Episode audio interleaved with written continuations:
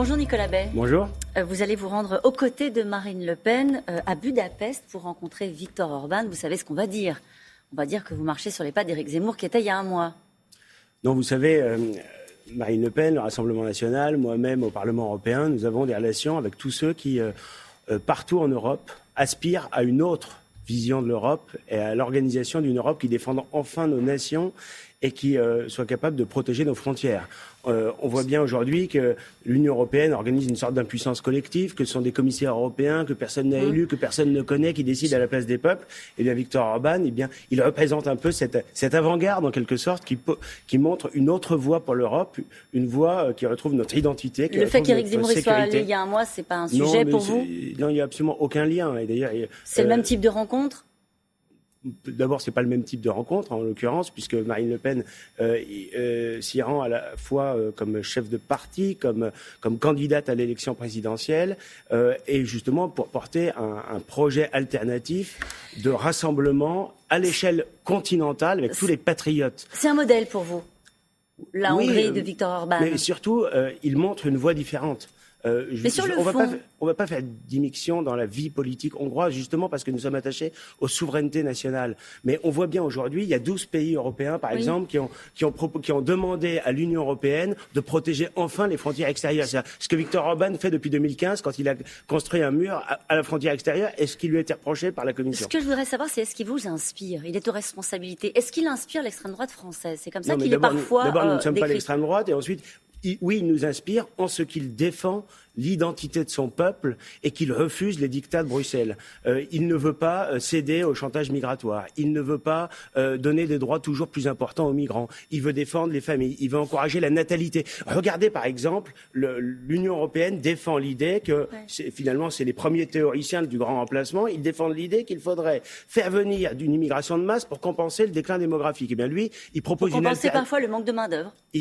Oui, ce n'est pas le cas en l'occurrence en Hongrie, mais et lui, il propose exactement une autre voie, c'est-à-dire encourager la natalité par des mesures sociales, par des mesures fiscales et faire preuve d'une très grande fermeté en matière migratoire. Et quand il défend la frontière extérieure euh, entre la Hongrie et la Serbie, eh bien en réalité, il défend les intérêts de tous les Sur la question des valeurs, par exemple, Viktor Orban euh, a organisé un référendum pour montrer que l'homosexualité, ben, il ne fallait pas la montrer non, euh, aux ça. mineurs. Ce n'est pas exact. Ah bon vous savez, je connais très bien le sujet. J'étais il y a dix jours à Budapest. J'ai rencontré pendant trois jours des centaines de représentants de la société civile. Sur le sujet? La plupart, c'était ah. des opposants à Victor Orban, eh bien, ils n'ont pas été capables d'apporter une seule fois, pas une seule fois, des centaines de personnes, pas une seule fois la démonstration d'atteinte à l'état de droit en Hongrie. En l'occurrence, la loi à laquelle vous faites référence, c'est une loi qui vise à protéger les enfants. protéger les, enfants contre la pédophilie. Et en effet, elle inclut un volet sur pour empêcher la propagande pas risqué de faire le lien LGBT. entre l'homosexualité et la pédophilie. Non, c'est pas ça. Euh, elle refuse la propagande LGBT dans les écoles. Eh bien, ça me semble tout à fait raisonnable. On devrait s'en inspirer.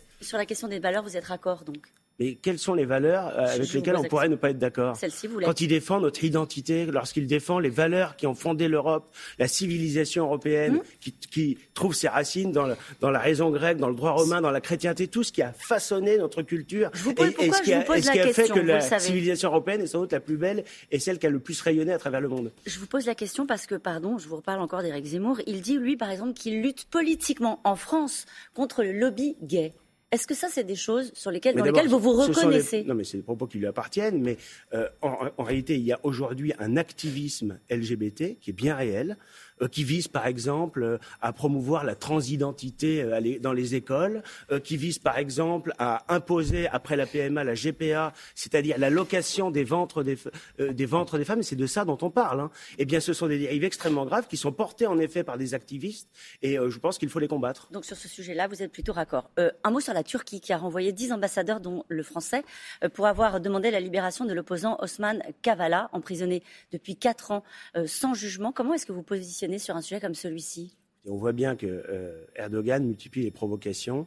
Euh, C'en est une? Oui, bien sûr, mais euh, au milieu de dizaines d'autres depuis plusieurs années voilà, on, voit qu'il fait du chantage migratoire, on voit qu'il capte des fonds européens euh, et qu'il fait malgré tout du chantage contre, ensuite contre les pays européens. On voit qu'il a, il a une attitude extrêmement belliqueuse euh, au Moyen-Orient, en Libye, en Syrie, en défendant plus ou moins discrètement et parfois pas discrètement du tout les factions islamistes, on voit qu'il défend d'autres intérêts. Comment est-ce qu'il faut le traiter? Eh bien, je crois qu'il faut arrêter, en finir avec l'angélisme et il faut faire preuve de fermeté, faire le bras de fer avec lui. Regardez, par exemple, on, a, on est en union douanière depuis 1995 avec la La Turquie fait des dizaines de milliards d'euros euh, de commerce, euh, de son commerce extérieur sur l'Europe. Eh bien, on aurait, en, stoppant, par exemple, en remettant en cause cette union douanière, eh bien, on pourrait frapper évidemment la Turquie au portefeuille.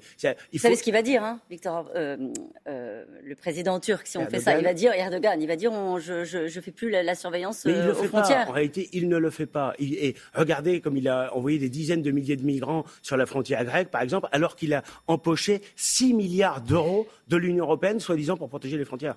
Est-ce que Marine Le Pen va rencontrer Vladimir Poutine dans cette campagne? Écoutez, ça, c'est elle qui le dira. Elle a déjà eu l'occasion de le rencontrer dans le passé. En réalité, on doit avoir, euh, sur, sur ces questions internationales, une, une, attitude équilibrée. C'est d'ailleurs la spécificité de la France, un peu dans l'esprit du, général de Gaulle. nous devons être des non-alignés, être capables de parler avec tout le monde et, sortir d'un schéma qui a consisté à multiplier les sanctions, par exemple, contre la Russie. Le résultat, c'est un embargo sur nos produits agricoles, par exemple, dont nous avons été les premières victimes. Et dans le même temps, d'ailleurs, les États-Unis ont développé plutôt leur volume commercial avec la Russie. Donc il faut être capable de défendre nos intérêts. Il ne faut pas faire preuve d'angélisme. La Russie défend ses intérêts. Les États-Unis, on le voit, avec l'affaire des sous-marins euh, euh, sont capables de défendre leurs intérêts. Le, coup le plus dur qui a été porté en matière économique et industrielle à la France depuis des décennies par les États-Unis, ce n'est pas par Donald Trump il y a, quelques années, c'est par Joe Biden, dont on célébrait par ailleurs le retour du multilatéralisme. Ben, on voit le résultat. Un mot sur les sondages. Le journal Ouest France a annoncé dans son éditorial que le journal ne réalisera plus aucun sondage pour ne pas participer à ce qu'ils appellent la grande manip. Il dénonce, la fragilité du système, explique que les sondages détournent euh, euh, les médias, euh, notamment de, l'essentiel.